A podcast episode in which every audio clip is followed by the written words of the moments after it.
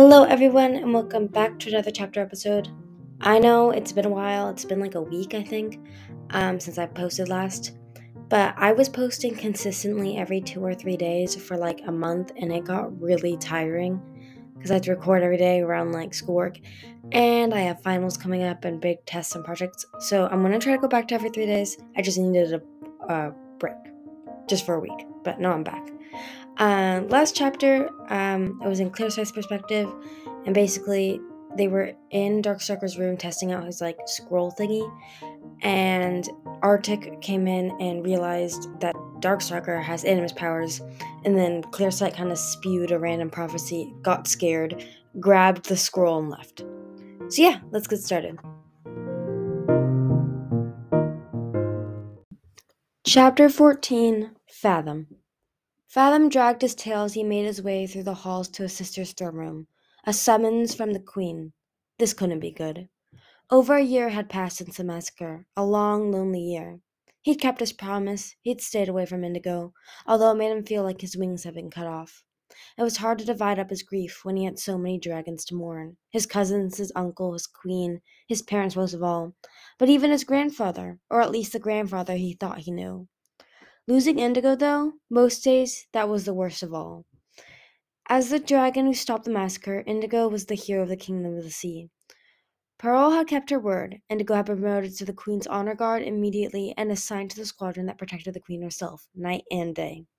Pearl rarely Pearl let, rarely let Indigo leave her side, which certainly made it easier for Fathom to avoid her. He hadn't seen either of them in months, not even from a distance. He spent most of the time studying quietly in a back room of the Deep Palace alone. He didn't know what he was going to do with his life anymore. The three guards at the throne room door saw him coming and bristled dangerously, their spears at the ready, their teeth bared. That was pretty much the mo- way most sea beings reacted to him these days. He understood it. He couldn't exactly produce a soul as evidence that he still had one. Fathom stopped several steps away from the guards and bowed his head. Queen Pearl sent a message asking me to attend her in the throne room. The guards conferred in suspicious murmurs, and then one of them whisked inside. A few minutes later, she came out again and beckoned to him. All right, she said, go on in, but we're watching you, Animus. He nodded and slipped past the barricade of sharp pointed, sharp points and unfriendly eyes. Pearl was on the throne, with another row of guards assembled across the room between him and her. Surely she knew that she knew that wouldn't be no good. If he went evil, he could kill her no matter what the guards did. He wouldn't even have to be there, standing in front of her.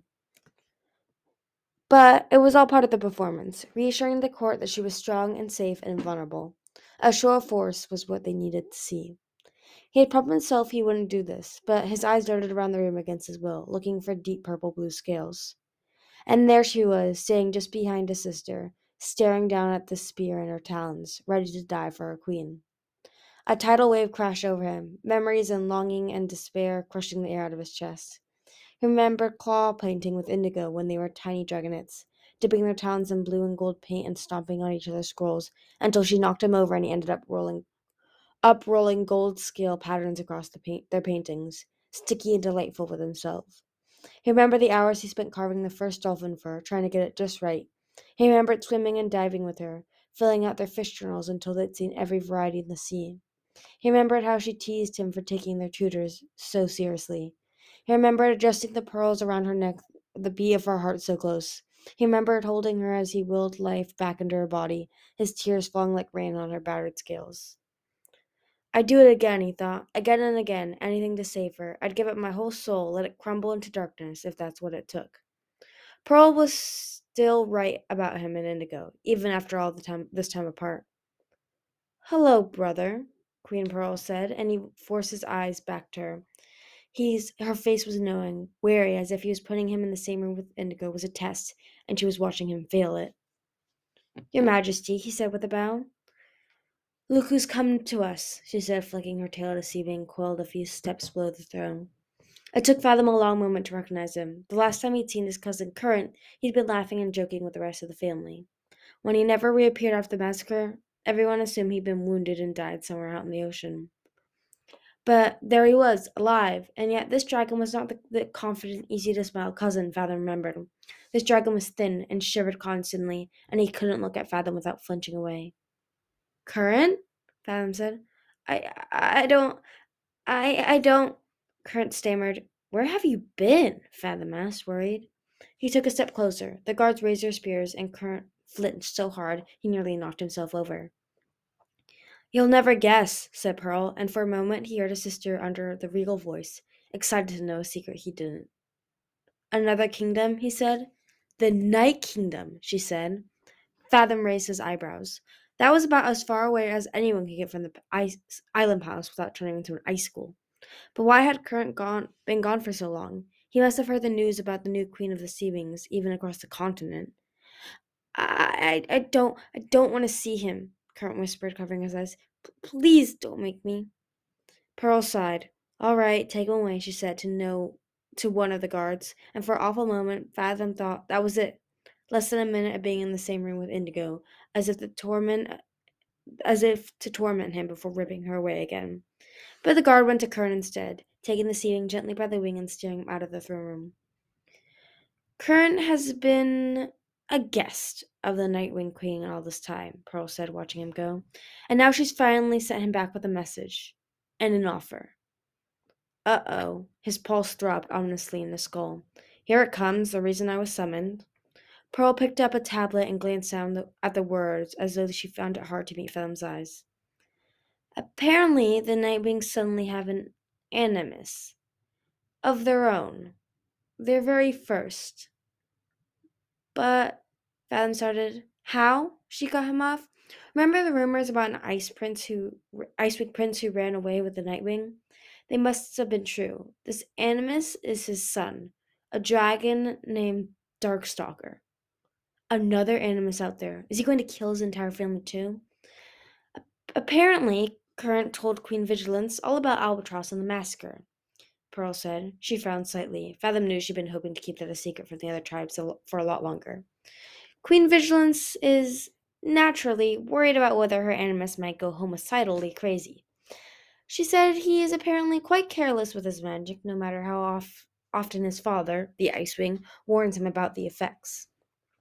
A twist of guilt and fear stabbed through Fathom's chest. We have to do something, he cried. Someone has to stop him. Agreed, said Pearl, look, Pearl, looking slightly taken aback at the urgency in his voice. Someone is going to stop him. You. Fathom glanced around at the blue at all the blue and green eyes that pinned him to the floor. Me? We're sending you to the Night Kingdom. Pearls tapped the tablet neatly against her arm of the throne. Queen Vigilance will shelter you and introduce you to this animus. You will tell him your sad story, teach him the error of his ways. But nobody listens to me, he thought.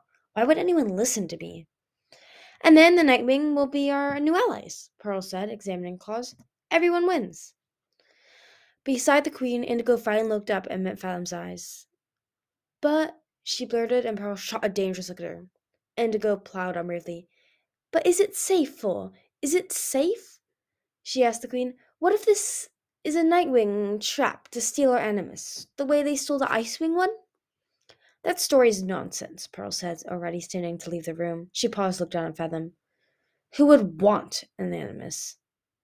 The cold, harsh truth of that sank in for a moment. Your Majesty, Indigo said abruptly, her claws dug into the wood of her spear. I ask permission to accompany Prince Fathom to the Nightwing Kingdom, as as head of his personal guard. Fathom's heart leapt and then immediately sank. With me? Indigo and me together? It was what he wanted desperately, but it was also too dangerous, and Pearl would never allow it. Pearl narrowed her eyes at Indigo. Who says I'm sending him any god? Who says I'm sending any gods with him? Very. Who says I'm sending any guards with him?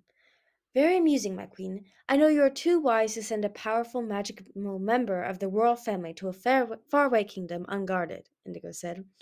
All kinds of terrible things could happen to him. The other animals could kill him. Fathom thought perhaps Pearl wouldn't mind at all. This was a convenient way to get rid of a dragon who made everyone uncomfortable, and even if he never came back, well, problem solved. Please, your majesty, Indigo folded her wings and bowed respectfully. It sounds like the Nightwing Animus could be a threat. I could assess the situation and report back to you. I'm not afraid of his magic. She can save everyone from him, called one of the Queen advisors. That's true, called another. Send the Animus Slayer. She, sh- she should be wherever there is danger from an Animus dragon. She can stop him before he threatens our kingdom. Yeah, she can kill them both if she has to. There was an awkward pause after this last shout.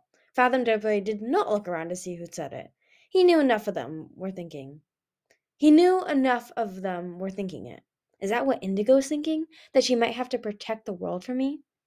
From the look on Pearl's face, he guessed the Queen highly doubted Indigo would be able to pull it off, but she was also stuck. She couldn't deny the hero of the massacre, the Animus Slayer, the one thing Indigo had ever asked for, not in front of her court. I don't need guards, he forced himself to say. I can go by myself. Indigo gave him a wounded look that felt like the lowest that made him feel like the lowest sea slug in the ocean. She drew herself up tall, tearing her eyes away from him. With respect, Your Majesty, she said, your Animus should not be allowed to leave the kingdom unsupervised. Very well, Pearl, Pearl said with an ex- expression as though she just swallowed a spoiled oyster. I will assign you to uh, two other guards. You may accompany my brother to the Night Kingdom. She turned with a flourish of her wings and swept out of the throne room, lashing her tail furiously. Perhaps it was a good time to travel halfway around the world from her, after all. And I'll be with Indigo, he thought. I know I shouldn't be happy about that. I should be terrified. Guards were moving to- forward to usher him, but across the room he was able to catch and hold her gaze for a moment. He couldn't read her face. Was she angry with him? Was she really going to with him because she didn't trust him? Or was she worried about this other animus? He realized with a surge of guilt that he was flying straight toward a new, unknown, potentially enormous danger and he was dragging Indigo right along with him.